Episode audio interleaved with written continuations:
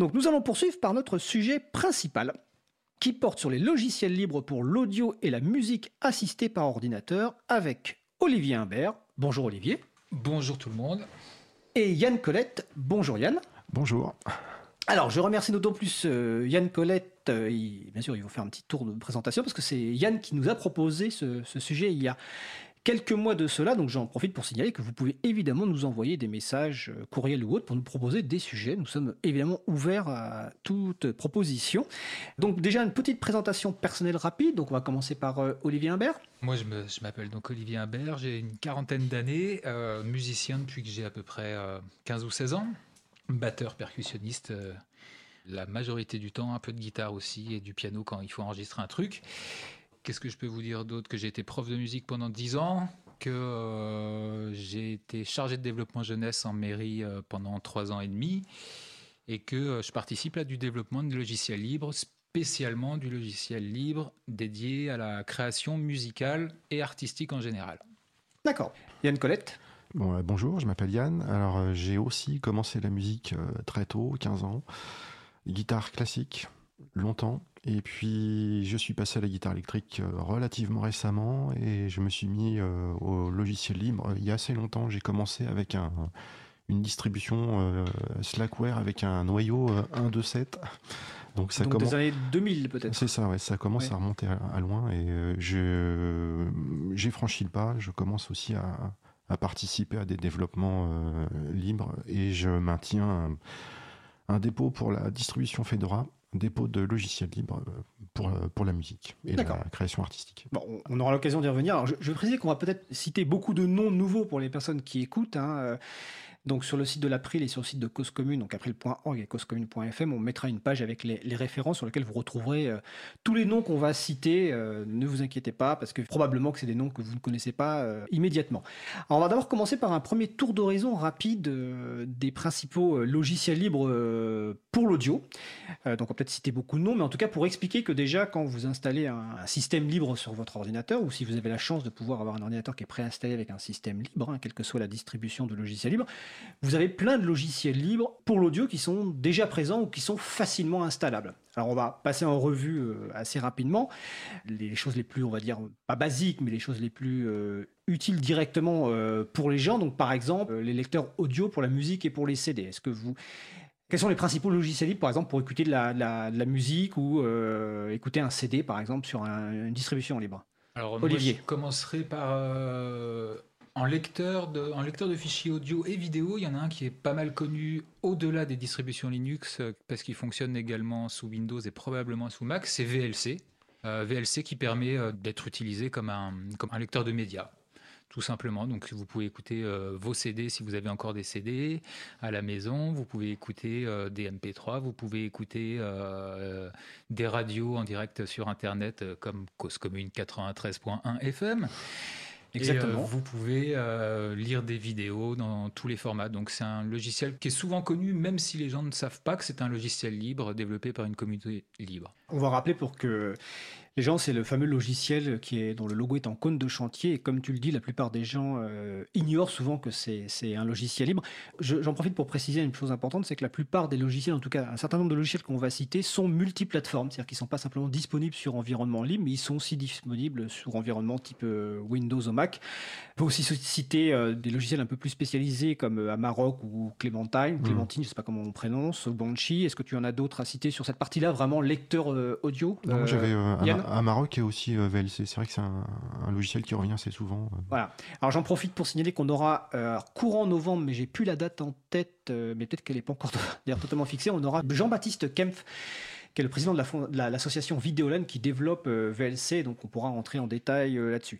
Alors ça, c'est la lecteur de musique, de CD. Il y a aussi des lecteurs, par exemple, quand on parle. Alors, tu dis, Olivier, qu'on n'a pas forcément encore aujourd'hui des CD, mais il y a encore des gens qui achètent des CD. Et une pratique assez traditionnelle, ou en tout cas, j'ai l'impression, c'est de euh, ce qu'on appelle, c'est d'extraire le contenu du CD Mmh. pour le mettre sur ordinateur. Moi, c'est par exemple ce que je fais pour ensuite le mettre sur un ordinateur de la maison qui sert de serveur audio. Donc, par exemple, pour euh, extraire des CD et les convertir en, en fichiers euh, audio, donc euh, vous utiliserez quoi? Conseilleriez quoi? Moi, De mon côté, j'utilise Grip. Grip C'est un petit logiciel assez rapide qui fait ça assez rapidement et plutôt simple à utiliser. D'accord. Il y a aussi K3B peut-être qui fait aussi l'extraction de DVD. Ouais, moi j'étais en train de réfléchir. C'est vrai que ça fait quelques années que, Que tu fais pas, j'ai pas ripé un CD. Donc oui, peut-être. Si j'avais à le faire maintenant, je pense que je me dirigerais vers K3B ou peut-être ReaperX, il me semble, de mémoire, un petit logiciel. euh, Bon, celui-là pour le coup qui fonctionnait que sous distribution Linux. Voilà, K3B, je pense. D'accord. Bon, en tout cas, c'est des. Moi, j'utilise effectivement euh, assez souvent K3B où euh, il y a aussi Handbrake pour les, DVD, mais qui, je crois, ex- extrait aussi la partie audio. Autre usage potentiel, c'est la conversion de fichiers, de format de fichiers, parce que ça, on le fait assez souvent, notamment par exemple à la radio. Là, sur la conversion de fichiers, euh, est-ce que vous avez des logiciels que vous conseilleriez Peut-être un en mode vraiment avec une interface graphique, on va dire, et peut-être un en mode ligne de commande? Alors, euh, moi, je conseillerais que un logiciel en ligne de commande. Ah. C'est plutôt euh, FFmpeg. euh, FFmpeg, donc, qui est très- très vraiment, c'est utilisé. Une, une boîte, euh, une boîte à outils complète euh, qui fait tout. D'accord. Et pour quelqu'un qui ne veut pas utiliser la ligne de commande, c'est-à-dire qui veut vraiment utiliser un outil graphique, Audacity peut-être, qui permet de faire de, pas mal de conversions? Pour la musique, ouais, Pour l'audio, Audacity, Pour l'audio pour, l'audio, euh, pour euh, aussi, il me semble qu'il fait ça, non? Alors, Je on me signale euh, sur le salon web euh, quelqu'un qui s'appelle R1. Erwan, c'est Erwan. Erwan. Ah, mais attendez, ah, alors, par contre, on ne nous révèle pas normalement. euh, moi, je dis R1. Mais bon, je rappelle qu'on est en direct. hein, donc, c'est R1, qui visiblement que Olivier connaît, qui nous signale effectivement que Handbrake euh, fait ça aussi. Alors, on continue un petit peu la liste. Donc, vous- je répète aux personnes qui nous écoutent, vous inquiétez pas, on mettra sur les sites web euh, les références des noms qu'on a cités. Puis surtout, si vous avez une distribution libre euh, qui est installée, vous pouvez aller regarder dans votre euh, Logitech de logiciels. Vous les retrouverez tous ces logiciels. Et pour certains, sont eff- effectivement disponibles aussi sur les plateformes Windows et Mac. Alors là, on va se rapprocher un peu plus du sujet direct de l'émission, c'est l'enregistrement et le travail du son. Quelques logiciels à citer, et on y reviendra peut-être plus en détail tout à l'heure. Ouais. Là, de ce côté-là, euh, pour l'enregistrement, euh, j'utilise souvent Aud- Audacity. Ouais. Parce qu'en fait, euh, ça fait l'enregistrement, mais on a aussi après du, du post-traitement, des bruitages et travail de découpage du, de l'échantillon, mais aussi pour l'enregistrement multipiste, j'utilise Qtractor. Qtractor, Ouais, il y a un logiciel plus, plus complet, plus pro, qui s'appelle Ardour pour le- l'enregistrement multipiste, mais voilà, c'est un peu plus professionnel. D'accord. Est-ce que, Olivier, tu veux compléter sur cette partie-là, sur cette liste? En logiciel libre et gratuit, non, ce sera à peu près la même liste. Audacity qui est euh, très connu aussi parce que pareil, multiplateforme, ça fonctionne sous Mac, ça fonctionne sous Windows, Ouais. ça Mhm. fonctionne sous Linux. Je pense qu'à peu près euh, les deux tiers des podcasts euh, faits sur la planète euh, sont réalisés à un moment avec euh, l'utilisation d'Audacity. Ardour aussi. Alors Ardour, c'est surtout pour faire de, de l'en- ce qu'on appelle de l'enregistrement multipiste, c'est-à-dire d'enregistrer plusieurs pistes en même temps. Typiquement, ça va être enregistrer une session avec cinq musiciens qui jouent leurs morceaux comme s'ils étaient en live, avec chacun un micro et on enregistre tout ça en même temps. Euh, Ardour qui utilise aussi un petit peu le MIDI, donc ça c'est plutôt pour ce qui va être euh, synthèse sonore, euh, commande de machine extérieure. Qtractor aussi, ouais, j'aime bien aussi Qtractor. euh, Qtractor ou Traverso, qui est un autre petit logiciel libre qui permet euh, de, de- de faire du multipiste rapide, qui n'a pas la prétention d'être un gros logiciel euh, à capacité professionnelle, mais qui permet d'aller un peu plus vite que si on avait besoin d'utiliser Audacity pour faire la même chose. Et puis il y en a cinq ou six autres. D'accord. Alors, sur le salon web, Steph demande est-ce que l'Ubuntu Studio, ça existe encore? Oui, Oui, donc la réponse est oui, Steph. Je vois une autre question, mais je la poserai tout à l'heure pour Olivier. Quelqu'un qui demande, euh, enfin, je la pose maintenant, mais tu répondras plus tard. euh, c'est pour quand LibreZig 3 Je pense que. Et la deux seconde question, est-ce qu'il y aura une catapulte à piano? Donc visiblement c'est quelqu'un qui doit te connaître, parce que je ne comprends même pas la question, mais je suppose que toi tu la comprends, donc tu y répondras euh, plus tard. Je précise que sur le salon web, encore une fois, il y a Muman qui nous dit qu'il y a aussi les outils de Music Brains, donc euh, Pika, le Tiger. Bon ben on mettra euh, toutes ces références sur le site de l'April. On continue la liste euh, sur l'écriture de partitions musicales.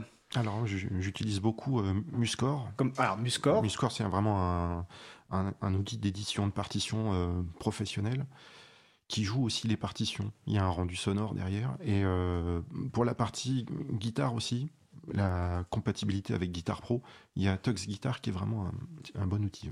Alors, ça, je, c'est- c'est- je vais le, enfin, je vais le tester. Mon fils va le tester euh, parce qu'il connaît Muscore et en cherchant, en préparant l'émission, je suis tombé sur Tux Guitar que je ne Mhm. connaissais pas. On l'a installé hier, donc il me dira ce qu'il en pense. Il y a aussi GNU Lillipond, vous connaissez? Oui. Là, pour le coup, c'est euh, sans interface C'est- graphique. Là, ce coup, Ouais, c'est sans interface graphique, mais comme tout à l'heure, FFmpeg, Mhm. tu en parlais. Là, effectivement, c'est un outil sans interface graphique. Alors, sans interface graphique, mais Bah. il y a des interfaces graphiques qui existent pour Lillipond. Qui existe pour. Lillipond. Voilà. De- par défaut, lui, effectivement, C'est un langage de c'est programmation. un langage de programmation qui permet de faire des partitions. Mhm. Et des gens ont développé des interfaces interface graphique, ça. Alors Steph me confirme que Tux Guitar, c'est top, oui. Il y a une grosse activité sur le salon web aujourd'hui. Je pense que ce sujet intéresse beaucoup de personnes. Alors, dernière question avant de. dernier, thème, même s'il y en a sans doute d'autres sur les logiciels. voix sur IP, peut-être qu'on peut citer. Alors, moi, je citerai déjà Mumble, qui est un, un, outil qui est... Sur ce sujet, je, je suis sec. D'accord. Donc qui permet, euh, qui est notamment utilisé beaucoup pour les mm. jeux en réseau, etc.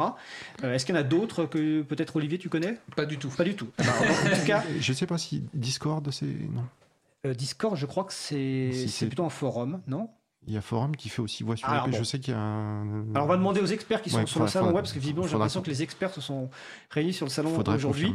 Donc voilà, ça c'est un tour d'horizon rapide des principaux logiciels libres pour l'O2, et il y en a, et il y en a bien d'autres. Euh, après on va aborder certains, certains plus en détail dans le cours de l'émission. Alors on me signale Matrix aussi, sans doute donc pour la voix euh, sur IP.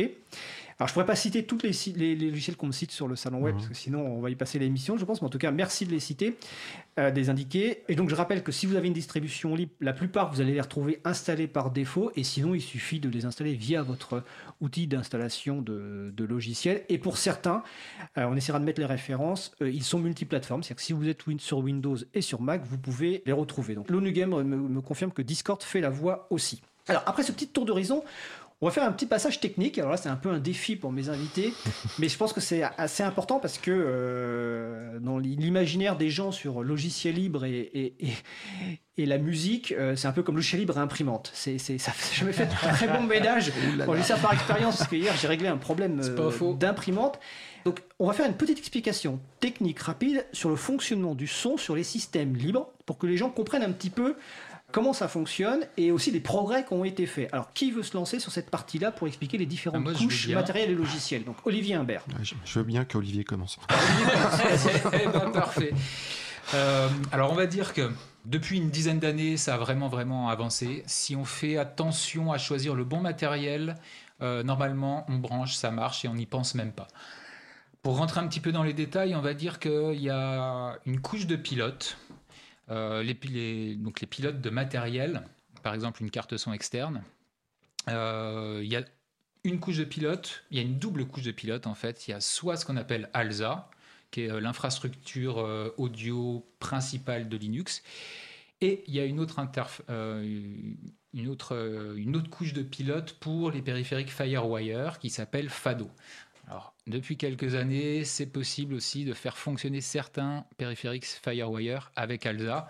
Mais grosso modo, pour les gens qui n'y connaissent pas euh, encore grand-chose, il y a ces deux grandes catégories-là.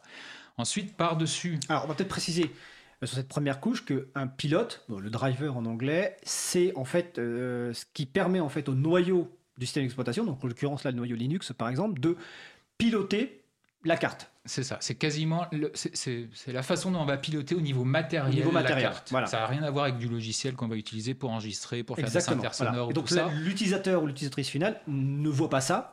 C'est au niveau vraiment du noyau, mais c'est important de comprendre ce fonctionnement. Donc ça, ça, c'est la première couche, le pilote. Voilà, il y a, il y a ces premières couches. Au-dessus de ça, on va avoir des couches qui vont servir de qu'on va appeler des serveurs son. Alors les serveurs son principaux, typiquement, ça va être ce qui va vous permettre d'avoir une vidéo qui est lancée, euh, un petit jeu qui est lancé et puis euh, des notifications de votre système d'exploitation et que tout ce monde-là puisse faire de la musique et que la musique arrive à vos enceintes ou à votre casque en même temps. C'est ce qui va faire le mixage général. Donc on a un serveur son qui est un peu dominant pour l'utilisation, on va dire, bureautique classique ou multimédia classique, c'est-à-dire écouter euh, de la musique ou lire des, des vidéos. Ce serveur son-là, il s'appelle Pulse Audio. À côté de ça, pour le sujet qui nous intéresse aujourd'hui, nous, on a besoin de spécificité sur, ce, sur un serveur son, c'est-à-dire de pouvoir faire ce qu'on appelle de temps réel. C'est-à-dire que quand on va jouer, on veut entendre le son au moment où on le joue et pas qu'il y ait une latence de 20, 30, 40, 50 millisecondes et qu'on entende le joue de, le, ce qu'on mmh. joue après qu'on l'ait joué. Parce que c'est vraiment perturbant pour un musicien. Donc pour ça, il y a un serveur son spécifique qui a été développé euh, à la base sous Linux, mais qui commence à fonctionner, euh, qui fonctionne sous Mac et sous Windows aussi. Euh, ce serveur son, il s'appelle Jack. Et donc ce serveur son là, c'est vraiment typiquement si vous voulez faire de la production audio numérique, c'est ce serveur son que vous allez vouloir utiliser. Il y a des ponts qui existent entre les deux serveurs son pour que tout ce petit monde puisse cohabiter ensemble. Et ça, c'est vraiment une grande avancée qu'on a depuis, je dirais, 3-4 ans. Ça. Mmh. C'est qu'on peut faire fonctionner les deux en même temps, puisque avant, c'était soit l'un ou soit l'autre, donc c'était un petit peu embêtant, on va le dire, pour, pour les gens qui voulaient je sais pas moi, écouter une vidéo sur un grand serveur de partage de vidéos bien connu sur le net. Peertube Peertube, exactement. et puis qui voulait s'en utiliser l'utiliser pour écouter un morceau qu'ils connaissaient, pour pouvoir travailler leur guitare en même temps, c'était un petit peu embêtant. Maintenant, ça marche, mais euh, c'est transparent. Quand c'est bien réglé, euh, comme sur euh, ce qu'on fait avec, avec Yann, l'utilisateur, il a à peine besoin de s'en soucier, peut-être des fois d'appuyer sur un bouton sur une interface graphique, mais ça s'arrête là, quoi. D'accord. Alors avant la troisième couche et de faire aussi réagir Yann, je relaye une question donc de Steph euh, sur le salon web. La question euh, quelle solution pour être sûr et certain qu'on a tous les pilotes qui vont bien? Est-ce qu'il existe une doc fiable là-dessus? Après, alors, juste pour le matériel, en fait, il y, a un truc relativement simple, c'est quand on achète une carte son USB, si elle est euh, indiquée USB classe compliante, on a 99% de chances de ne pas se planter. C'est D'accord. Ce type de carte-là est très très bien supporté par le. Tu veux compléter je, euh, répondre à la question de, de, de, Steph. De, Steph. C'était surtout euh, la, meilleure documentation qui existe parce qu'il y, y, a des spécificités pour certains matériels, mais bon, quand on a envie d'acheter euh, quelque chose, on a envie que ça marche et pas qu'on pas être obligé de le ramener au magasin deux, deux, jours après parce que mhm. ça marche pas sous Linux. La meilleure documentation qu'on ait euh, en ce moment, c'est celle de linuxmao.org. Euh, donc c'est euh, tout ce qui concerne Linux et la MAO. Musique assistée par ordinateur. Musique assistée par ordinateur, merci. Et on a, en fait, on répertorie toutes les expériences qui sont rapportées par des utilisateurs. Donc typiquement, vous avez une carte son, elle fonctionne, vous venez le dire, et nous on le répertorie dans une espèce de tableau. Et vous pouvez aussi venir dire, j'ai une carte son et elle fonctionne comme ça, ça pourra permettre à des gens de ne pas euh, démarrer en achetant un, matériel qui ne va pas fonctionner sous, euh, sous Linux. Quoi. Et petite précision qui a son importance, c'est euh, linuxmao.org est en français. Donc, oui, c'est important de le préciser. On va aussi préciser que vous êtes deux personnes actives du, du, de, de, ce site et Olivier en est notamment l'un des administrateurs. C'est ça. Donc linuxmao.org, je renvoie ça donc à, à, à, Steph et puis à toutes les personnes qui écoutent. On mettra évidemment la référence sur le, sur le site de l'April. Donc on revient sur les explications techniques. La première couche, le pilote, driver. La deuxième couche, les deux serveurs de son, mhm. euh, donc euh, Pulse Audio et Jack pour euh, les mhm. personnes qui veulent plus aller sur la musique assistée par ordinateur. Et puis il y a la troisième couche qui est la couche applicative. C'est ça, mhm. Yann? Alors moi typiquement quand je joue, je, vais, je vais démarrer 3-4 applications en même temps je vais utiliser un, logiciel qui s'appelle GuitarX, qui simule un ampli euh, de guitare électrique avec plein, euh, plein d'effets, euh, écho, distorsion et, compagnie. En parallèle, je vais lancer Tux Guitar pour jouer une, partition Guitar Pro. Je vais avoir aussi un, une petite table de mixage via le logiciel qui s'appelle Non Mixer. Et ensuite, j'ai aussi un, logiciel qui est développé par un, un contributeur à Linux, linuxmao.org qui s'appelle Récession, qui est un gestionnaire de, sessions. Parce que sous. Euh, contraire... s'appelle un gestionnaire de sessions Alors, sous, sous euh, Mac et sous, euh, sous Windows, le, la façon de travailler, c'est on a souvent une grosse application et on fait tout avec, avec cette application. Sous Linux, c'est un peu différent, c'est qu'on a plein plein de petites applications qui vont faire une tâche particulière. Et mais le gros avantage sous Linux, c'est qu'on peut tout connecter ensemble. Alors ça oblige à lancer plein d'applications en parallèle, à les connecter sous Jack par des jacks euh, virtuels. Et cette opération de tout relancer à la main, tout reconnecter est un peu fastidieuse et on passe la plupart du temps par un gestionnaire de session où on enregistre toutes les applications qu'on a lancées et ça va enregistrer toutes les, tous les câblages qui ont été faits entre les différentes applications. Ok, alors je vais préciser parce que j'avais compris récession en un seul mot, mais en fait c'est en deux mots, c'est R-A-Y et session S-E-2-S-I-E. I-O-N. Je remercie donc R1 sur euh, le salon web de me le préciser, parce que c'est important aussi, parce mmh. qu'évidemment, si les gens recherchent euh, récession sur, euh, sur, le, sur Internet, bah, évidemment, vous trouvez la référence sur le site linuxmao.org. Donc ça, c'était important parce que pour bien comprendre euh, bah, comment ça fonctionne et le, son sur, sur, les systèmes libres et aussi l'évolution très positive avec la reconnaissance de plus en plus de cartes. Mmh. Et alors on n'abordera pas ce sujet-là aujourd'hui, mais c'est parce que c'est euh, assez encore plus technique et euh, on pourrait quasiment y consacrer une émission. La non-disponibilité souvent des spécifications des cartes a rendu difficile l'écriture de, de pilotes. Peut-être qu'on en parlera d'ailleurs avec Videolan sur la partie cartes vidéo et autres, etc. Donc voilà. Mais aujourd'hui, en tout cas, la plupart des cartes sont reconnues. Mmh. Et aussi pour répondre à la question tout à l'heure de Steph sur comment on peut être certain qu'on a tous les pilotes qui vont bien, R1 précisait qu'on peut tester avec un CD autonome, donc live CD, un CD mmh. autonome qu'on met sur qu'on fait démarrer, on fait démarrer l'ordinateur sur ce CD-là et à la fin, on saura évidemment si tous les pilotes sont disponibles. Je voudrais juste préciser un petit Olivier, truc, si tu veux bien, Fred, c'est que je veux bien. Euh, un des avantages qu'on a avec le logiciel libre, c'est que il euh, y a moins d'obsolescence. Euh, je pensais à plusieurs, euh, plusieurs expériences que j'ai eues moi-même sur certains matériels type clavier MIDI, donc c'est juste un petit clavier contrôleur, ou certaines cartes son qui ne fonctionnent plus sous des, des systèmes d'exploitation propriétaires, mais qui fonctionnent encore sous Linux puisque euh, les pilotes sont toujours là. Donc il y a certains matériels anciens, voire très anciens, euh, qui, fonctionnent, euh, qui fonctionnent encore et c'est quand même agréable d'avoir un système d'exploitation qui fait encore fonctionner ces matériels parce qu'ils ne sont pas cassés. Quoi. en plus, ça fait référence à un sujet qu'on a traité il y a deux semaines, donc le 17 septembre 2019, l'obsolescence programmée où euh, bah, notamment cette problématique a été euh, largement abordée. Euh, donc je renvoie au, podcast qui est disponible sur le site de l'April et sur le site de Cause Commune, donc april.org et causecommune.fm. Alors en dehors des personnes qui interviennent sur le salon web, et je les en remercie, n'hésitez pas aussi à appeler au téléphone hein, si vous le souhaitez, 09 50 39 67 59. Je répète 09 50 39 67 59. Patrick qui est en régie attend vos appels téléphoniques. Alors voilà, donc on a fait la petite passage, enfin explication euh, technique. Maintenant, on va aborder un peu plus en détail certains euh, bah, logiciels libres, euh, bah, notamment pour la MAO, parce que c'est comme un petit peu le, sujet principal de, l'émission. Donc, musique assistée par ordinateur. Alors, qui veut commencer un petit peu à parler de son expérience, de son usage de ces logiciels? Peut-être Yann, Yann oh, Colette? C'est parti. Alors, J'utilise beaucoup, euh, et même euh, tout le temps, Linux pour la, pour la production audio numérique.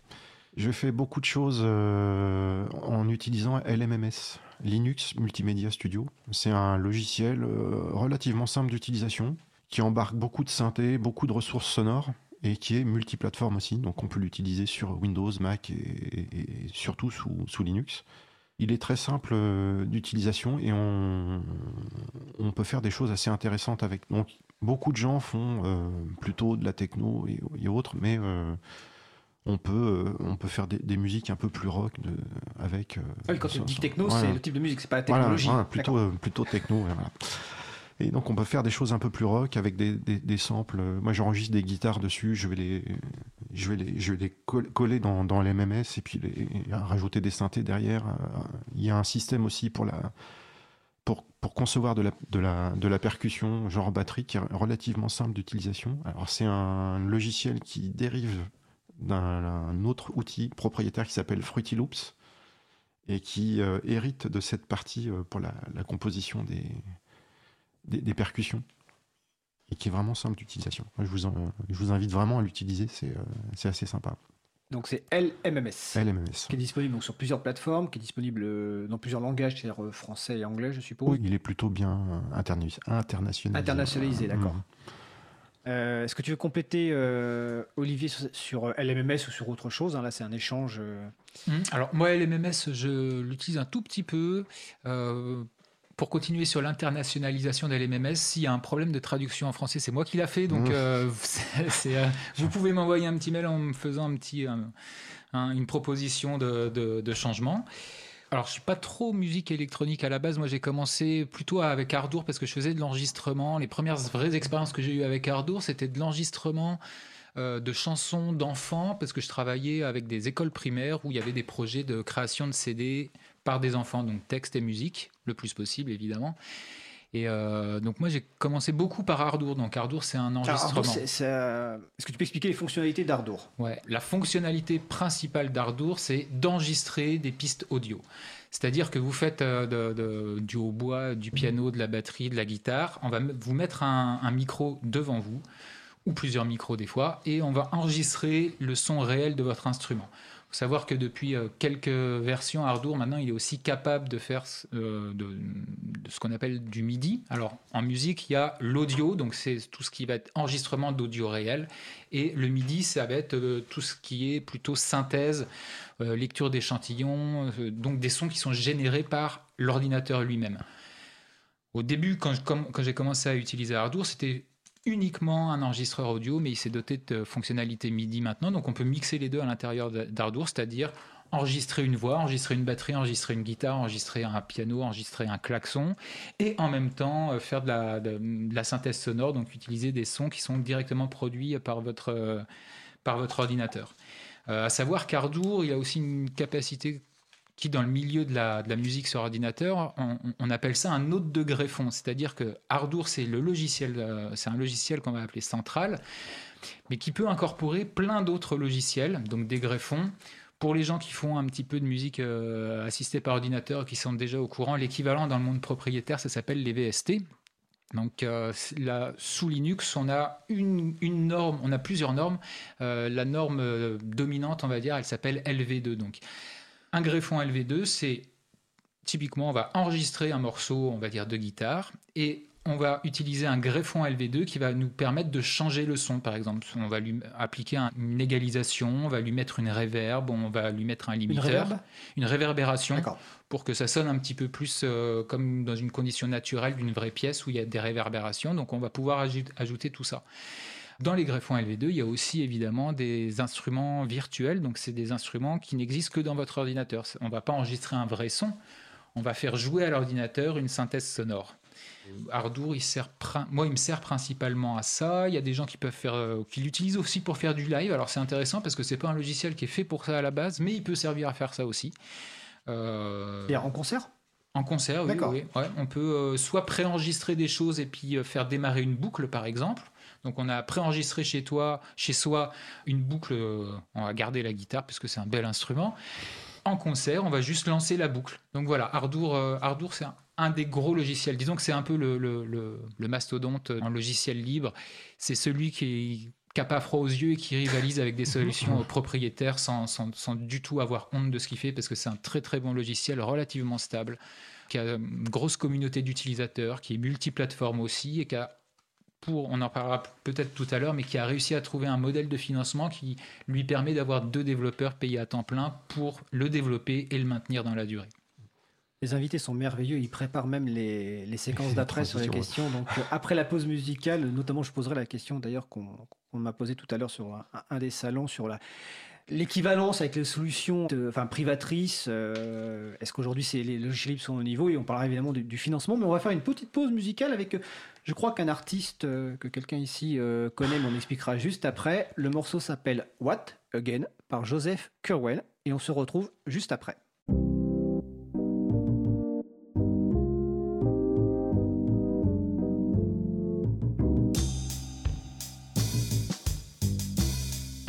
cause commune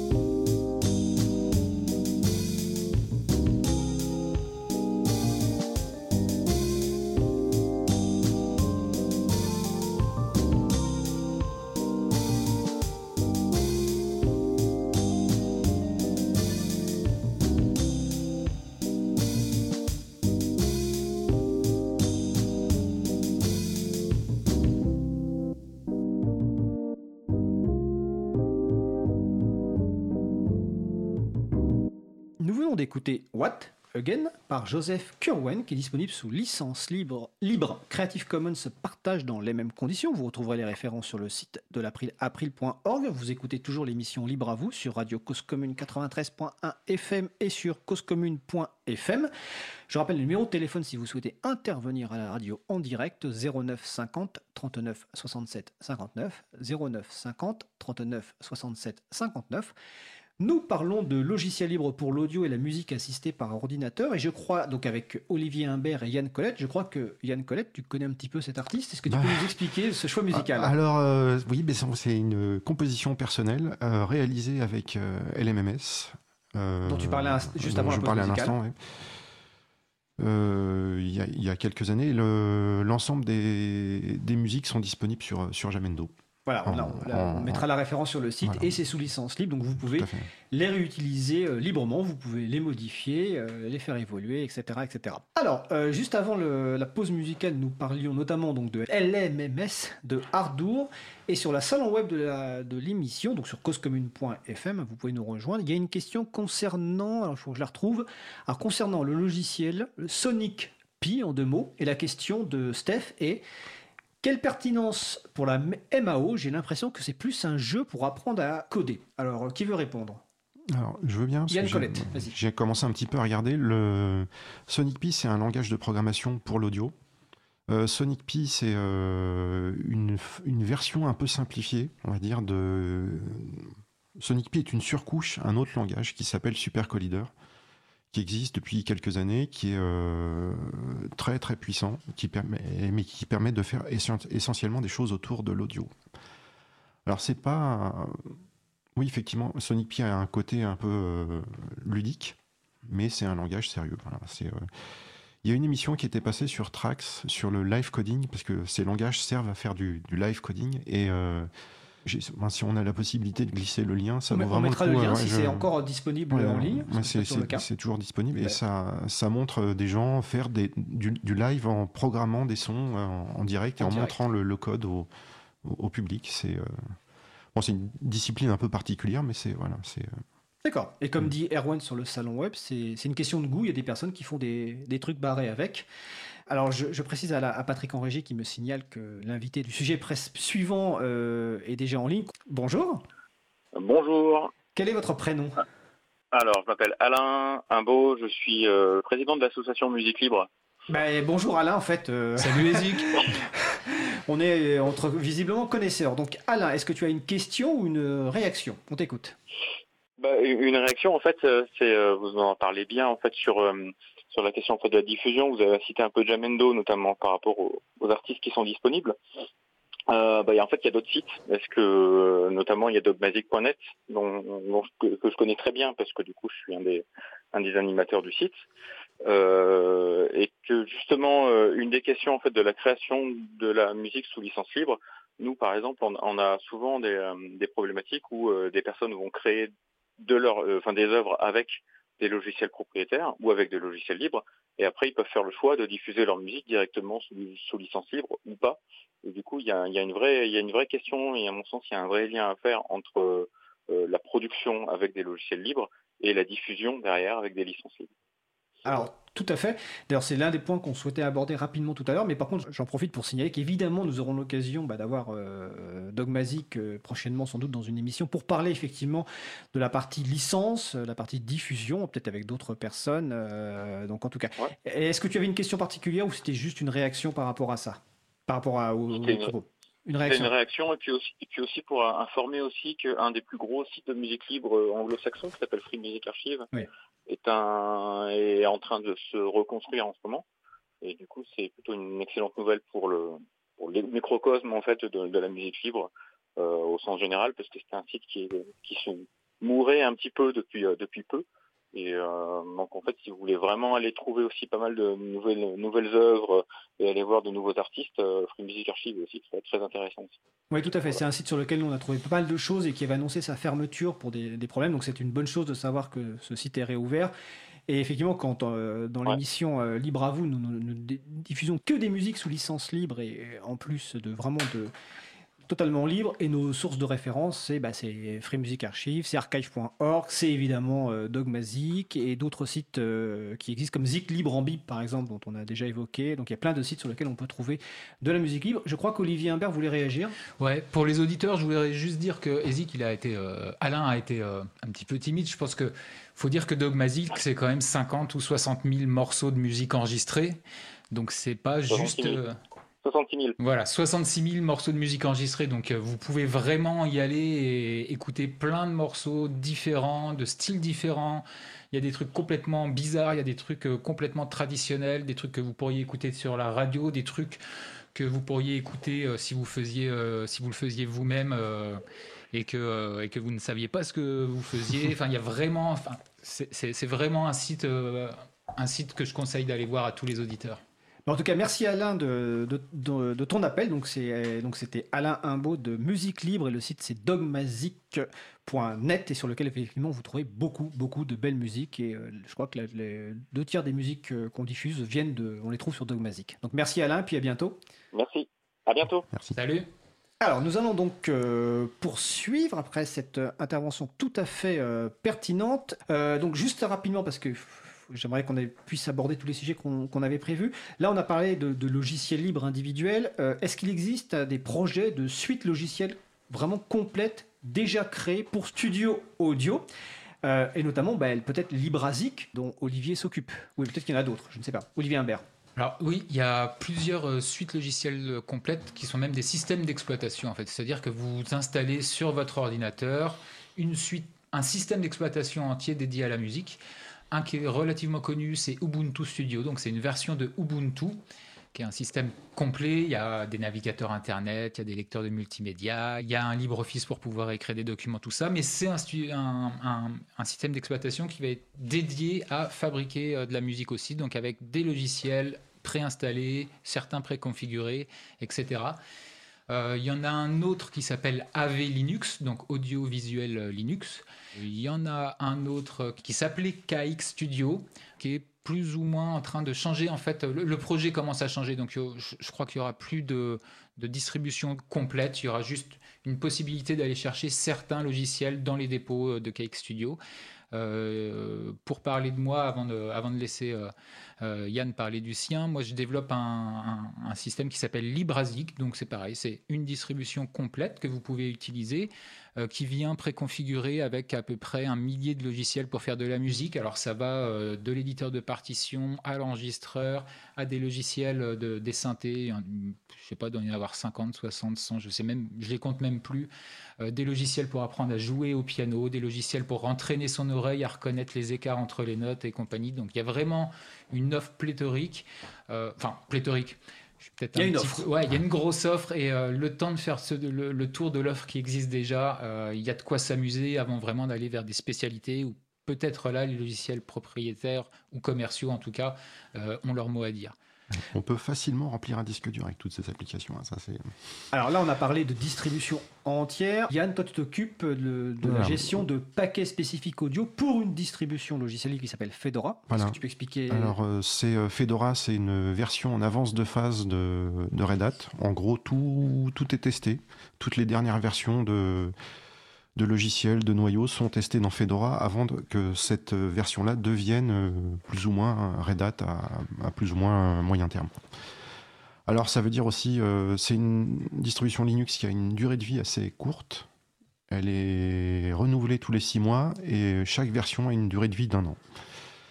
On peut rencontrer souvent des problèmes. Là, j'ai passé euh, six mois sur un problème de noyau Linux il y a eu un gros souci euh, sur les dernières versions et heureusement maintenant c'est corrigé. Donc, euh, D'accord. Et donc, toi, tu t'occupes de la gestion de paquets spécifiquement pour l'audio pour cette distribution. À la manière d'un peu de Cake Studio, j'ai un paquet qu'on rajoute dans, Fedora et on peut bénéficier d'un certain nombre de, logiciels qui ne sont pas dans la distribution officielle, et notamment le, noyau temps réel. Dont on parlait en début d'émission. Voilà.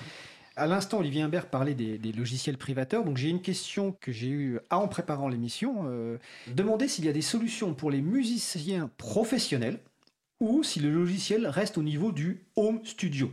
Donc en gros, est-ce que les logiciels dont on a parlé aujourd'hui peuvent être utilisés par des euh, musiciens professionnels ou est-ce qu'il y a encore des limites? Olivier Imbert. La réponse c'est oui. Il y a des musiciens professionnels qui utilisent des logiciels libres, que ce soit sur des studios d'enregistrement, que ce soit sur de l'utilisation en live. Alors, évidemment, c'est encore pas la majorité des gens. évidemment, il n'y a pas qu'une question de qualité de logiciel, il y a aussi une question de structuration de la société, de formation des acteurs, euh, qui sont dans ces milieux-là. Donc je ne sais pas si on aura le temps d'aborder la question. On n'aura pas forcément le temps, mais ça fait référence à ce que citait tout à l'heure Steph sur le salon web, sur les MOOC, euh, les, les formations massivement, euh, je ne sais plus ce que ça veut dire, MOOC mm-hmm. exactement, massivement utilisateurs, utilisatrices, je sais plus massi Massive online.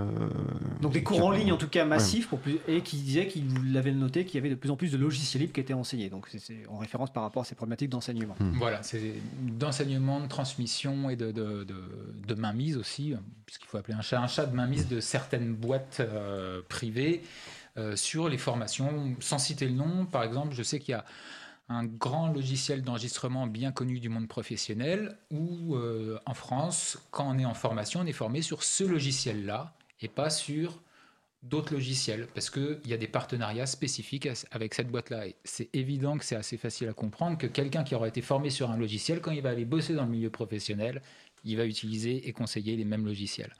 Donc, on va rester au niveau de la qualité parce que ça c'est euh, complètement un autre débat. Je pense que oui, il y a vraiment euh, des capacités pour un musicien professionnel. Après, il faut aussi définir ce que c'est qu'un musicien professionnel. Est-ce qu'un professeur de musique est un musicien professionnel? Est-ce que quelqu'un qui fait du live est un, un, musicien professionnel? Est-ce que quelqu'un qui fait de l'enregistrement, alors c'est pas un musicien, mais il est en train de, enfin, il travaille dans le milieu, donc tous ces logiciels ont, euh, enfin tous ces milieux-là, toutes ces différentes parties du milieu euh, musical ont des équivalents, ont des, possibilités en logiciel libre. Qu'elles fonctionnent ou qu'elles fonctionnent pas, qu'elles soient adaptées à l'utilisation de chacun et de chacune ou pas, ça c'est une autre histoire.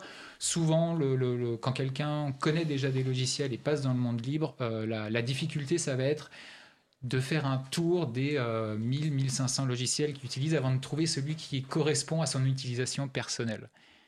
Petite parenthèse, je rebondis sur, le, sur la partie live. Je fais du live de temps en temps. Donc on a, j'ai un groupe euh, qui s'appelle euh, l'Incelia qui fait du, du, rock gothique. Et on a fait, euh, des, on fait des lives. Et j'utilise sur scène Guitar X qui tourne sur, via Jack. On a fait de l'enregistrement live multipiste, 4 pistes en utilisant Qtractor. Sur le même PC, j'avais Guitar X qui fonctionnait.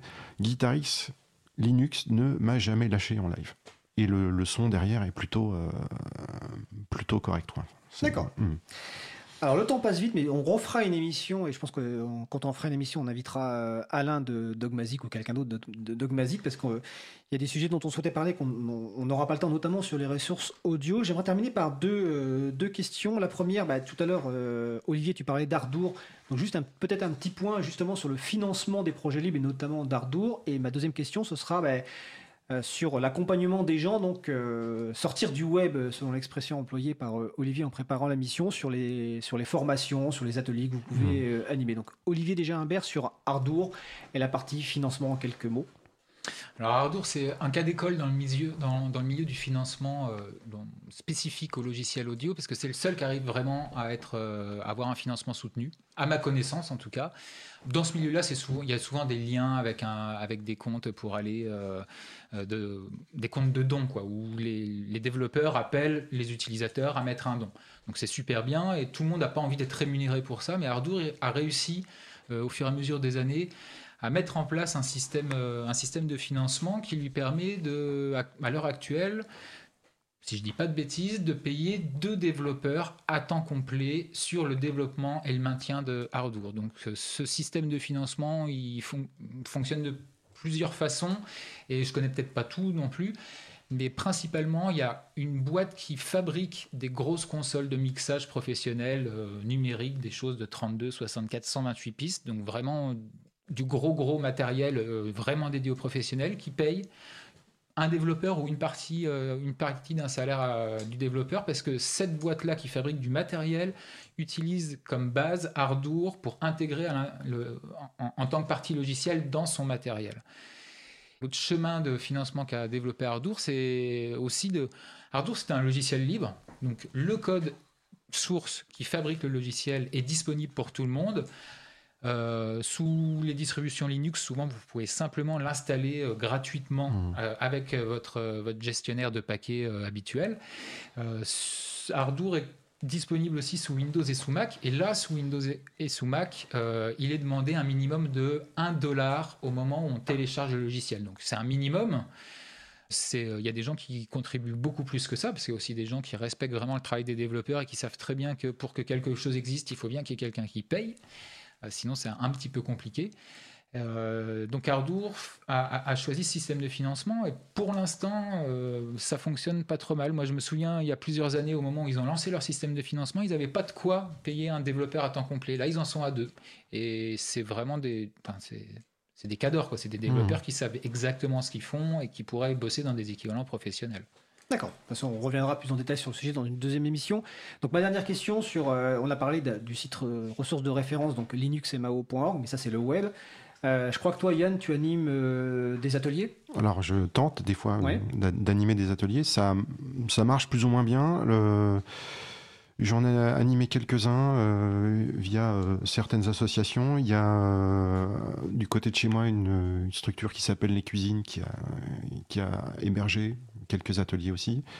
J'en ai fait au- aussi euh, dans, des, euh, dans des ateliers partagés. euh. Donc il y, a- y a, du monde, il y, y a des gens qui sont intéressés pour, pour assister à ces, à, ces ateliers, mais on, a du mal à trouver des, des- lieux. et surtout, je crois que c'est le. On en discutait tout à l'heure. Le problème, c'est la. On, on ne se fait pas payer pour ça. Oui. On fait. euh, Il y a un point d'honneur. Bénévole. Voilà, un point d'honneur à faire ça librement parce que les logiciels sont libres et puis euh, on a envie de partager. Et euh, les gens nous disent souvent que euh, ben, si vous faisiez payer, vous seriez plus, plus pris au sérieux. Et voilà, C'est un- souvent, euh, c'est un- souvent le cas, mais vous- mm. c'est- en tout cas, ça a essayé. Donc, donc, il y a des ateliers, il y a aussi des événements libris sur lesquels il y a des, des- des initiations à ce type de logiciel et à tout type de logiciel, hein, que ce soit a les Ubuntu Party, pendant les, les RMLL aussi, il y a souvent des, du logiciel libre, a, etc. Voilà. mm, des événements culturels Voilà. qui sont organisés. D'accord. Alors, euh, peut-être une phrase de conclusion chacun si vous souhaitez ajouter quelque chose. Olivier Imbert Utilisez des logiciels libres, faites de la musique, on n'a qu'une vie, elle dure pas très longtemps, donc euh, allez-y, amusez-vous. quoi. Ouais, et puis moi, je, je me, Yann rappelle, je me rappelle de l'époque où, euh, où je bossais sur euh, Linux 1.2, 1.2.7. Ça a bien, bien évolué. C'est beaucoup plus ergonomique. ergonomique. Ergonomique. C'est plus facile à, à utiliser aujourd'hui et il n'y a aucune raison de ne pas essayer. Quoi. D'accord. Bah écoutez, merci et on abordera ce sujet parce qu'il y a plein de sujets dont, dont on n'a pas parlé et puis c'est passionnant et puis moi je découvre plein de choses euh, avec vous. Franchement, vous étiez euh, passionnant. Je suis sûr que les personnes qui nous ont écoutés on pense la même chose. Donc je remercie Olivier Imbert et Yann Colette de leur présence Merci et je à leur toi, souhaite Fred. une Merci, belle Fred. journée.